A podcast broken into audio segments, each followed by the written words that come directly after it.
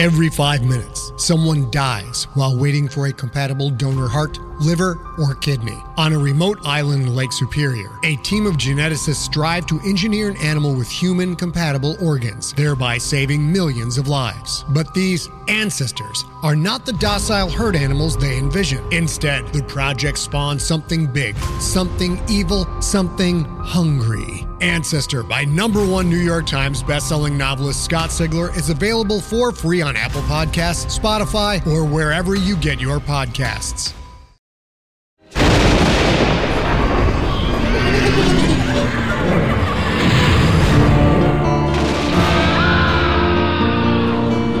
Nightmare. Welcome to the Nightmare Magazine Story Podcast. I'm your host, Jack Kincaid. Nightmare Magazine is edited by John Joseph Adams and Wendy Wagner.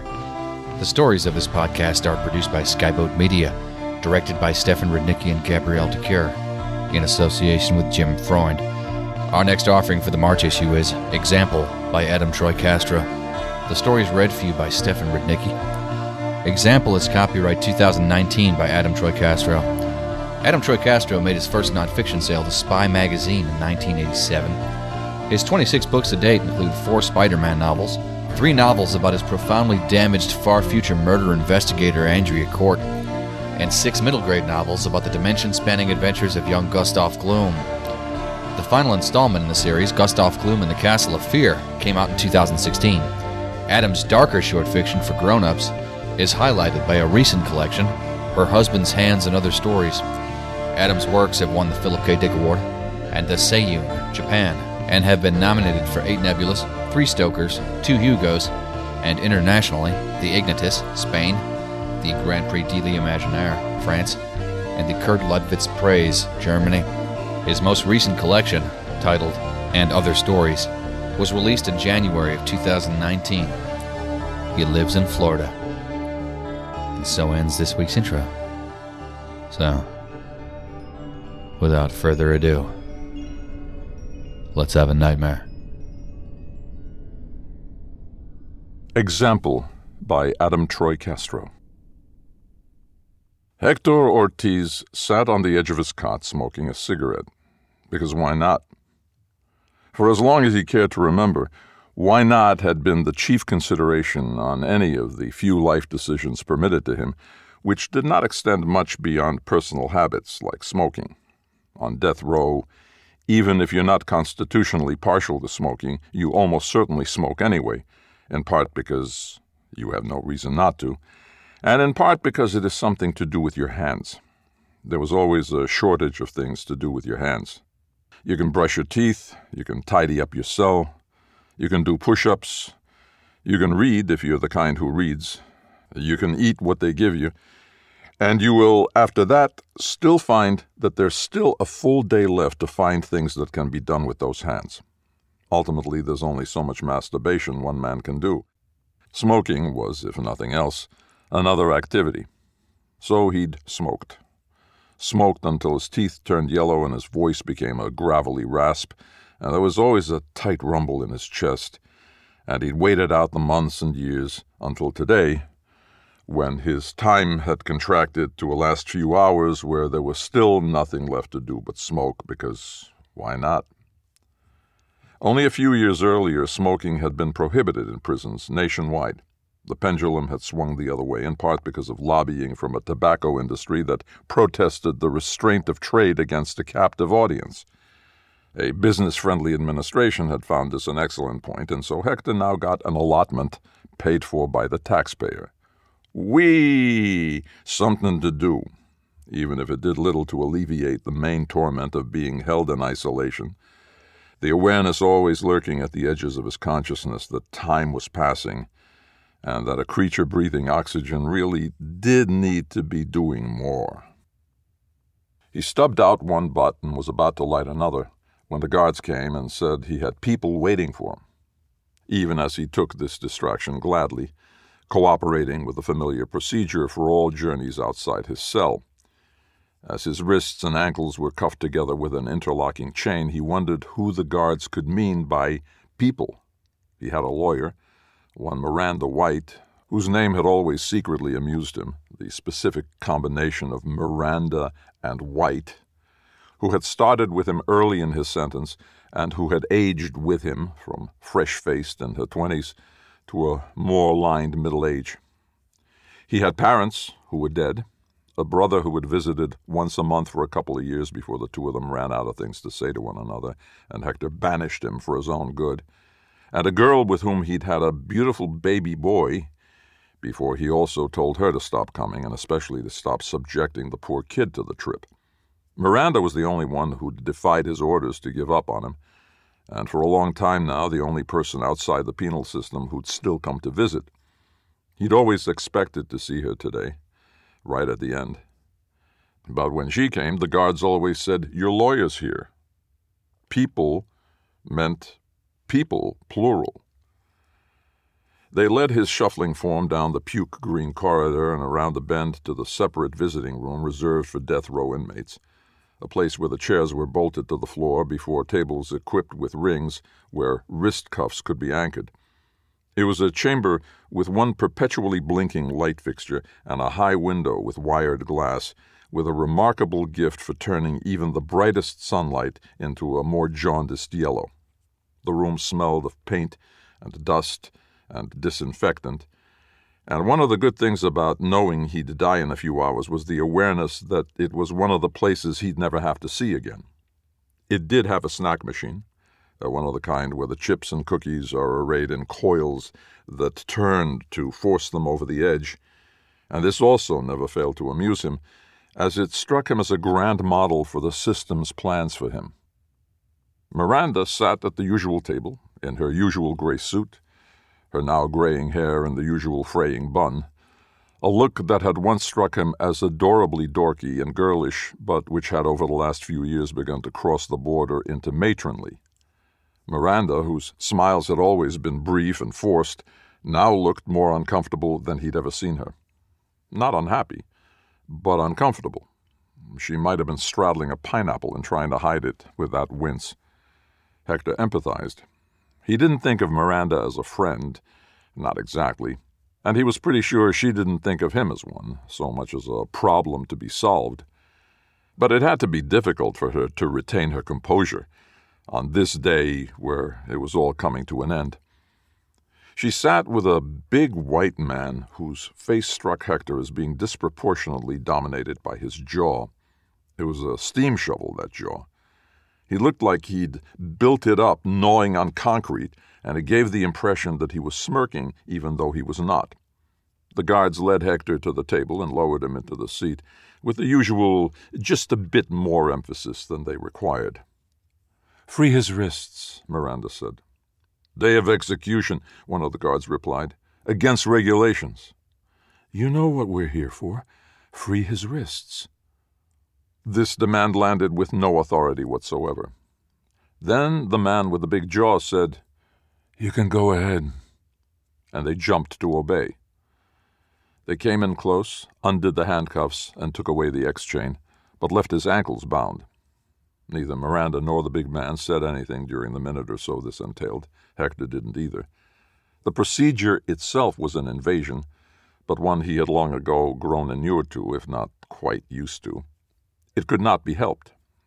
He did, however, take the time to assess the man with the juice to command his keepers, this man with stubble cut scalp and crisp gray suit that it was impossible to imagine him out of.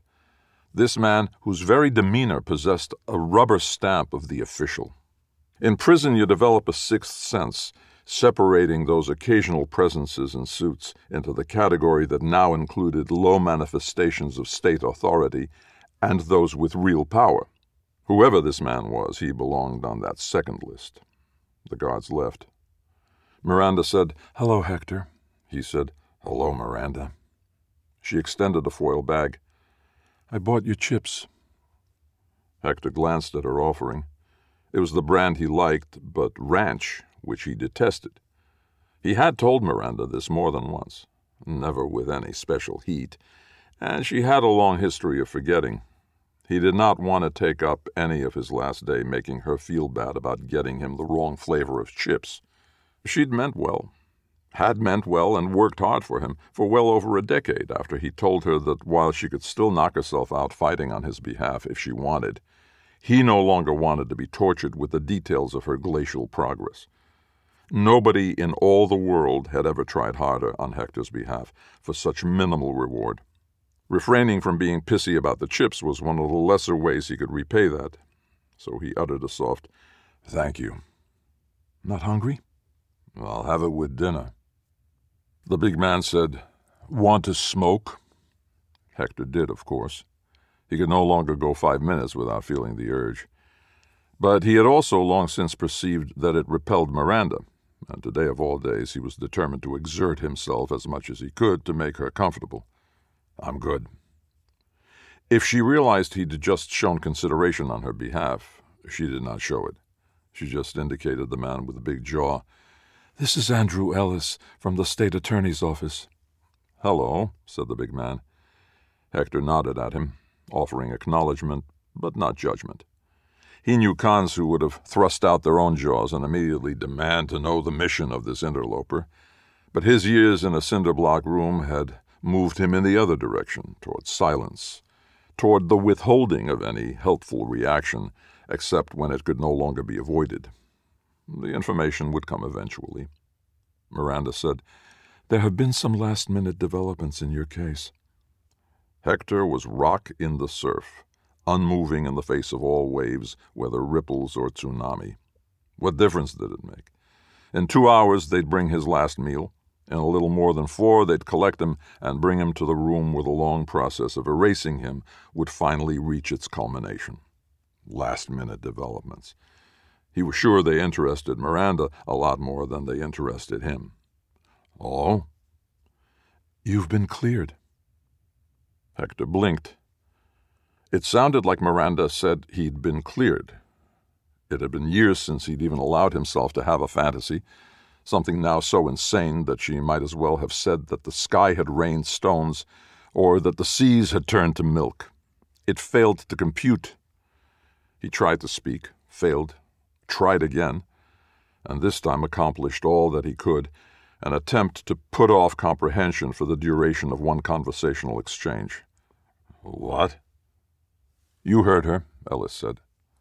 You've been cleared, Miranda repeated, and this still didn't make sense to him because, from what he understood, this had been the single most persistent crusade of her entire professional life, starting from her days as a minor young associate in the firm first appointed to represent him, and continuing after they lost and declared themselves out of the Hector business.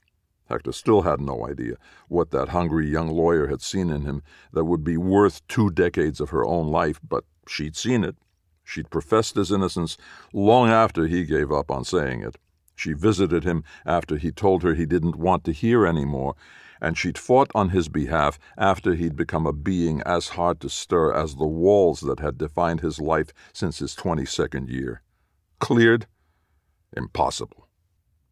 And not just because his personal model of the universe had long been that of a giant hammer intent on pounding him into insignificance with every wasted breath of his existence, but also because she didn't look like someone delivering good news.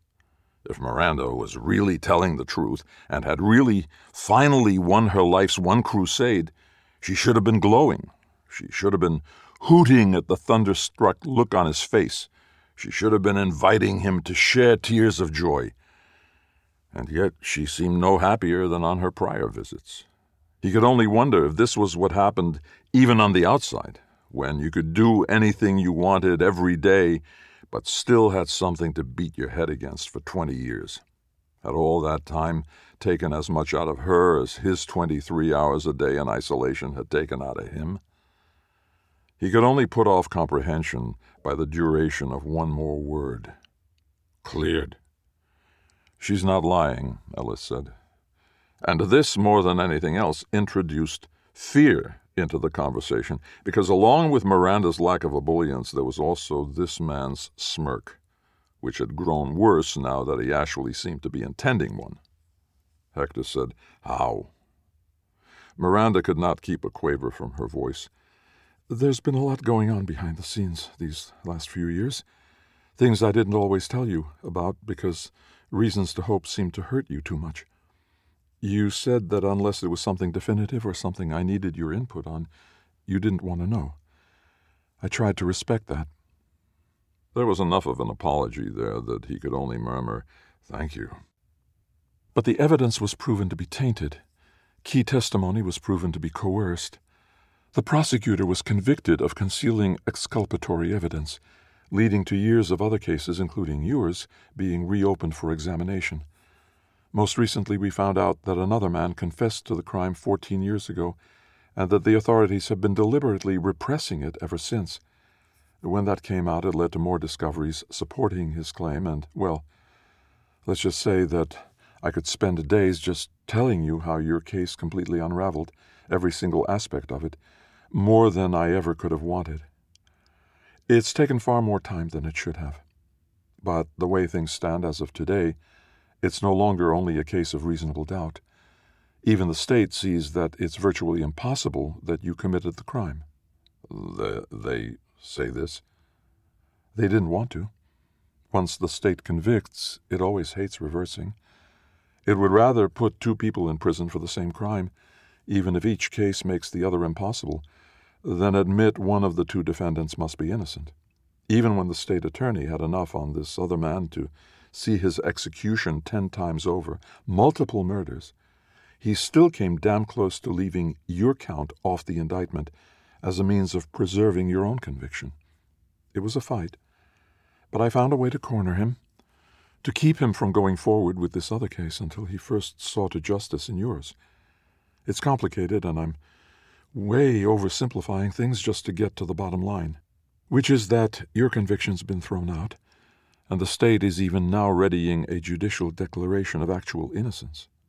Congratulations, Ellis said.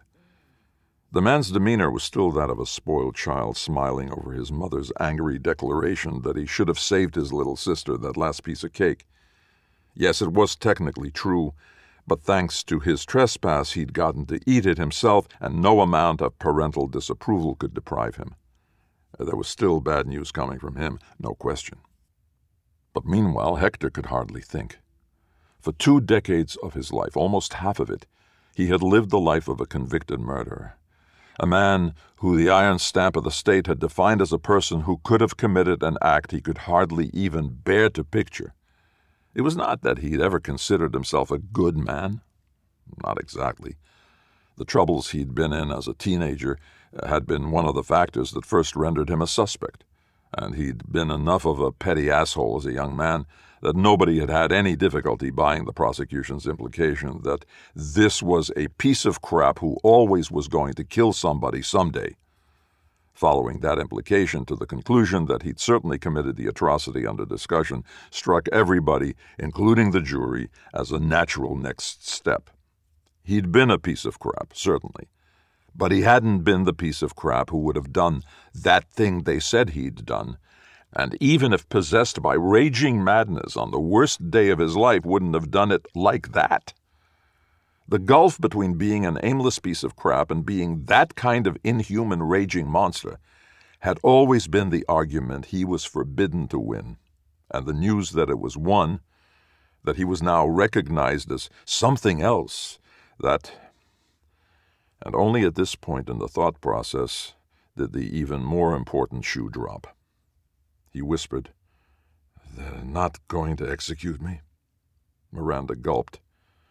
She didn't collapse into hysterics. She didn't wail. She was too tough for that. But the burden visible since the onset of the conversation continued to manifest, those gray eyes of hers now glassy with tears. She said, I'm sorry. If you'd only been cleared three years earlier, y- you.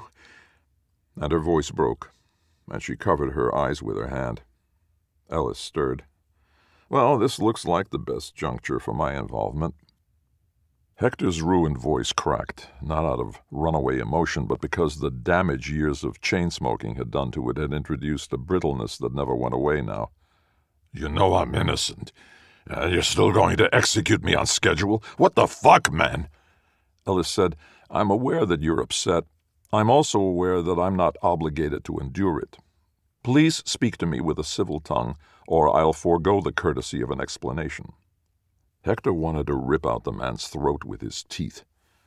But just across from him, Miranda was crawling her way back to composure. Hector found that he was almost as furious with her for putting him through this on his last day as he was at this Ellis, who seemed to be the face of it. But the better part of himself resisted, and he was chained by the ankles still, a creature still accustomed to being handled, controlled, moved from place to place, and ordered to sit.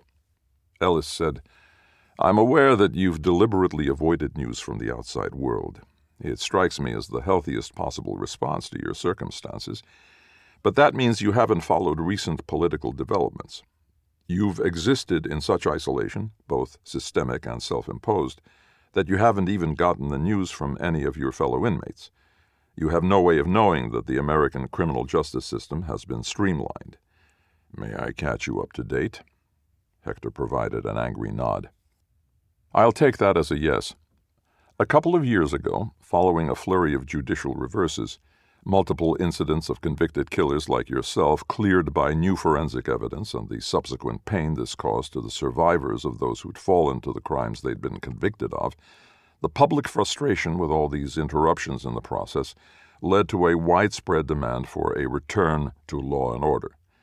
A new administration recognized that the death penalty possessed an actual inherent value to civilization, was indeed an absolute good quite separate from the accuracy with which it's administered, and that exonerations like yours threatened all the good the institution does by undermining the faith our society has in it.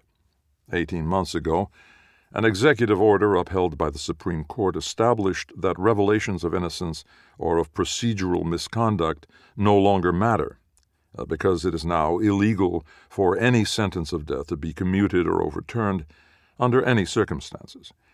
What happens instead is the verdict is revised to not guilty, but collateral damage, with your death now classified as a murder and added to the charges pressed against the true culprit if found. As yours has been found, this charge will be added to his list of indictments as soon as you are pronounced dead. Hector stared at the man, aware that they existed on different planets, and that no form of transportation existed that could bridge the distance. That's crazy. You're biased, sir. Your reasonable expectation of justice does not outweigh the right of the people to closure. You will be executed on schedule, except that the occasion will also include a public acknowledgement of your innocence. I'm aware you have a brother somewhere and a now grown son. They will receive documents to the effect and a small cash settlement in addition to the deepest regrets of our country. I'll still be dead. Ellis let that pass. One of the provisions of the new law is that your execution will now be televised. It will follow a tasteful dramatic presentation, cast with known television personalities, reenacting the crime.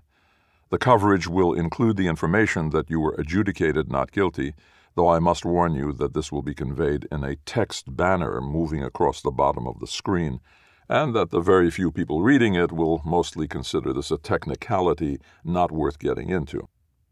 Even those who accept the information will assume that if you were not guilty of this crime, that you must be guilty of others. However, you will have gotten your denial on the record one last time. Your rights, as currently measured, will have been respected. Hector had never been an eloquent man, not even to start with, and his life had not provided him with the practice that once might have made him one. When reduced to near incoherent rage, as he was right now, his first impulse was to shout the same two words that such moments often devolve to. They did want to come out of his mouth more than any other words he'd ever said. But he'd learned something about those words early in life that had been cemented in place during his years in prison. Their effectiveness was always relative. They were an assault when flung at someone who lived in fear of you, a provocation to violence when hurled at someone on your own level, and a pathetic manifestation of your own impotence once the target was someone like Ellis, who had control over you. Ellis would smirk or shake his head sadly, or walk out of this room telling himself that he tried to speak truth to the simple minded, semi literate convict, only to be barked at by the animal incapable of appreciating it. That was no point. Hector could deliver those words in the most enraged tones of his entire existence, and Ellis would still sleep well tonight, thinking no more of it. So he said nothing. He bit it back and let it burn, deep in the heart of him, where the years had never snuffed out the flame. And then Ellis made it worse. Alternatively, you could choose to get into the spirit of the thing. How? You could refrain from trying to make this a miscarriage of justice. You could recognize that the people need this and confess that you do deserve what's about to happen to you, even if you are innocent of the one crime you've been convicted of. I am! Even if, Hector, it remains true that this country currently experiences about 18,000 murders annually, of which something like 7,000 go unsolved. It would be ideal to have one execution for each, though that will of course never happen, as a certain number of those killings are committed by people responsible for multiples. Not just serial killers, but those who kill as part of the cost of doing business drug dealers and thieves and the like. Still, that leaves us with thousands of tragedies that will never approach closure. And if you'd like your death to impact your country in some positive way, as well as ameliorate any damage your innocence does to the institution, you could confess to one or two of those. Hector's head was about to explode. I told you I didn't kill anybody. Ellis flashed a smile. And what hurt Hector most was that it was not a cruel smile, nor a superior one. It was a smile of fraternity to go along with the sharing of a confidence. He said, I keep telling you I know that, Hector. It's only because I know you're innocent that I'm offering you this opportunity. At the risk of repeating myself yet again, your execution is going to happen. If it's retribution for a brutal crime, then it's retribution for a brutal crime. If it's a miscarriage of justice, then fine, it's a miscarriage of justice.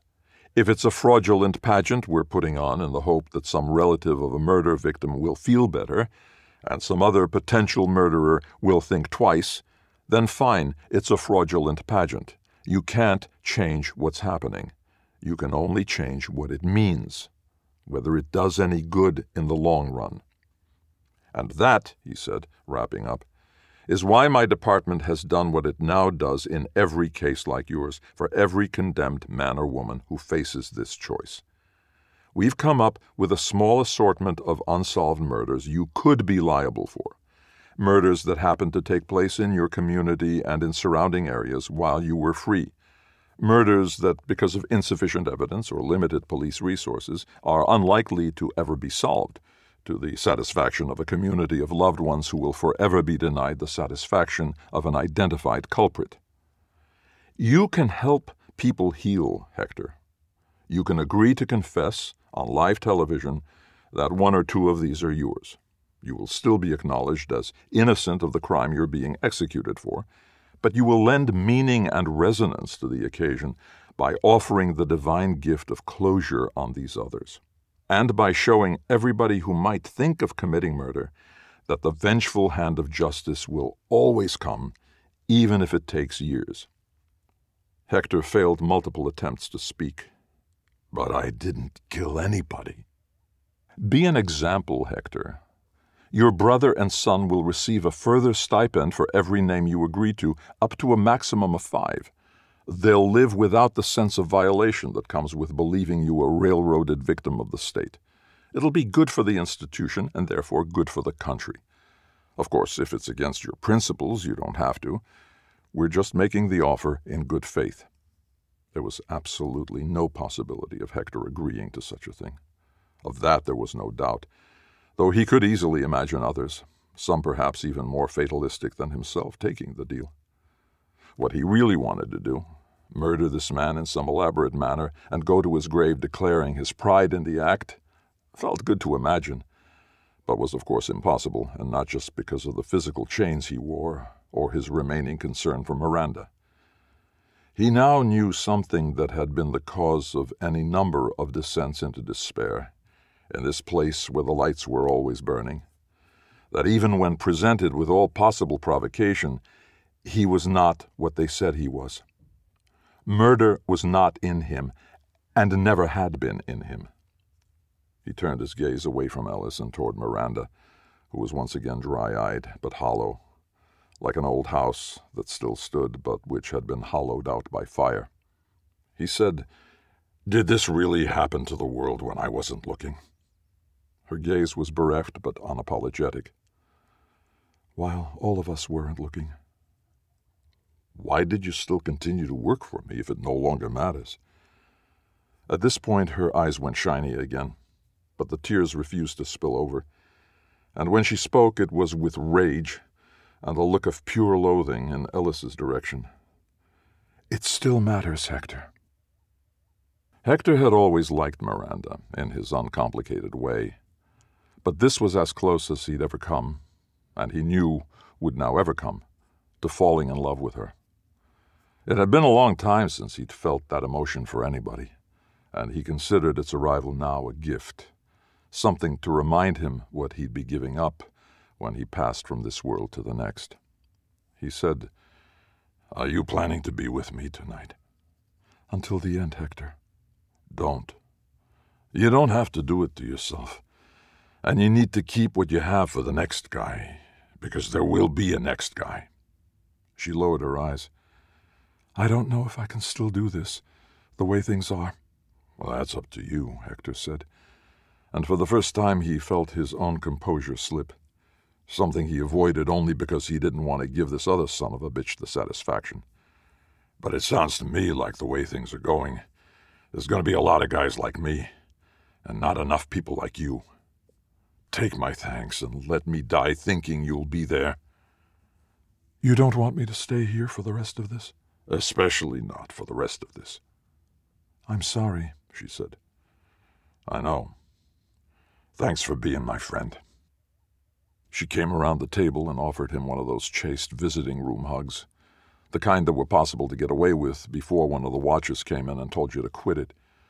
It struck him that it would be interesting to see what happened if she held it just a little longer.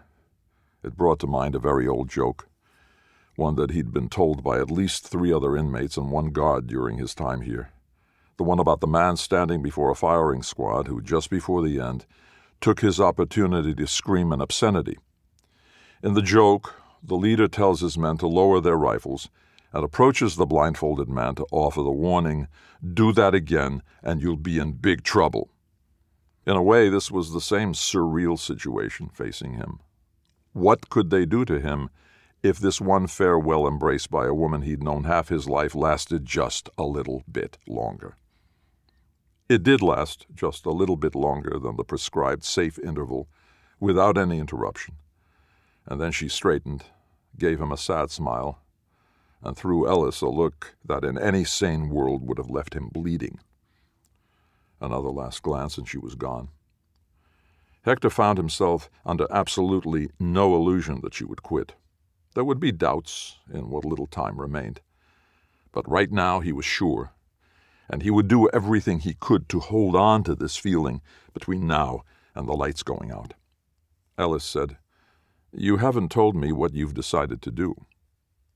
Hector faced him and put everything he had in memorizing that face, one he wanted to be picturing at the end. Can you answer a couple of questions? Ellis said, All right. Is this easier because I'm brown? The man gave Hector the same bland smile he would have given the arrival of those two impotent words, the ones that Hector knew useless against anyone with more power than himself. The rules would be the same no matter who you were. But he'd provided his answer, even if he didn't know it. What's your other question? Hector said, Will you be there? It's my job to attend. I'm the one who makes sure the condemned remains aware of his options all the way up to the very end. You may not believe this, but I consider it a serious responsibility. I conduct it with as much respect for the solemnity of the occasion as I possibly can. That's good, Hector said. Me, I didn't know what I was going to do. If I was going to panic or wet my pants or walk in screaming that you were making a big mistake. I hear that some guys make brave little jokes, like that guy named French who sat in a chair and said, French fries. That one's famous. And other guys make total disgraces of themselves, screaming for mercy the whole time. I was always afraid I'd do that. But you've given me a reason to be okay. Uh, because of you, I'm going to give everybody the smallest possible show they ever saw. And I want you to pay special attention the whole time, to learn from it. Ellis kept his bland smile. Why? That's it. I want to go back to my cell now. I'm dying for a cigarette. Ellis called the guards, who returned and put him back in the full chains he wore for in house transport. It was a part of the routine he wouldn't miss, and yet he found a certain pathos in the awareness that this too was a passage, another set of experiences that had always been finite and were now drawing to a permanent close. There was another of many things happening today that were happening for the last time, and he found himself recording it with special care, as if there really were a place he was taking it to, where it could be recorded and played back at leisure. But no, not something he was going to miss, whatever came after this. He asked to take the chips, and they allowed that. He held the little foil bag between two fingers as they each took an arm and led him to the door leaving Ellis and his smirk still at the table. But just as they were about to exit, Hector murmured a request, and the guards turned him around so he could say, Because someday it'll be coming for you. The big man's smirk didn't falter, but for a heartbeat, even if only for a second, it left his eyes. Watch me, Hector said. I'm going to be a good example. And then he let the guards take him to the few hours he had left.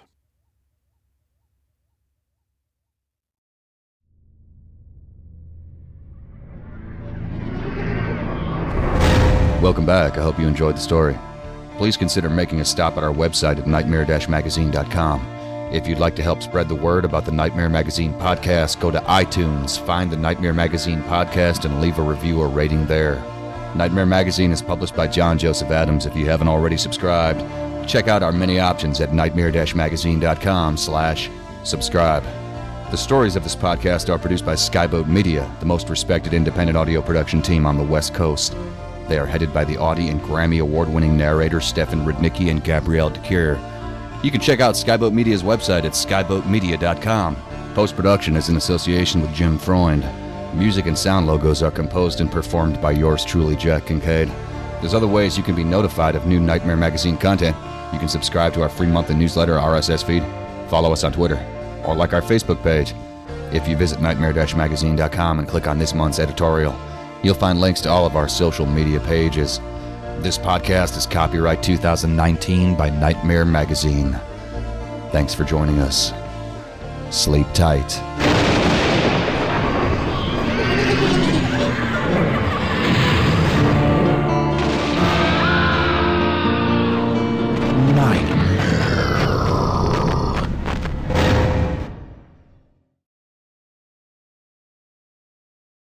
Hey there, this is Justin Bartha. I made a funny new podcast, King of the Egg Cream. It has the greatest cast in the history of podcasts with actors like Lewis Black, I'm torn by my feelings for two women. Bobby Cannavale, You can eat it, or if someone hits you, you can put it on your cut. Melanie Lynskey, I wonder what these marvelous things are that look just like boiled chicken feet. Jason Ritter, I can break things and pick locks and kill people. Michael Stuhlbarg, The whole point is to inspire people that they should make themselves better. Ari Graynor, No, don't whet its appetite. What are you, an idiot? me, Justin Bartha, That's not just any egg cream, that's a Lemke's special. and all narrated by the hilarious Richard Kind. This is the story of Harry Dalowitz and how he rose from nothing to become New York's King of the Egg Cream.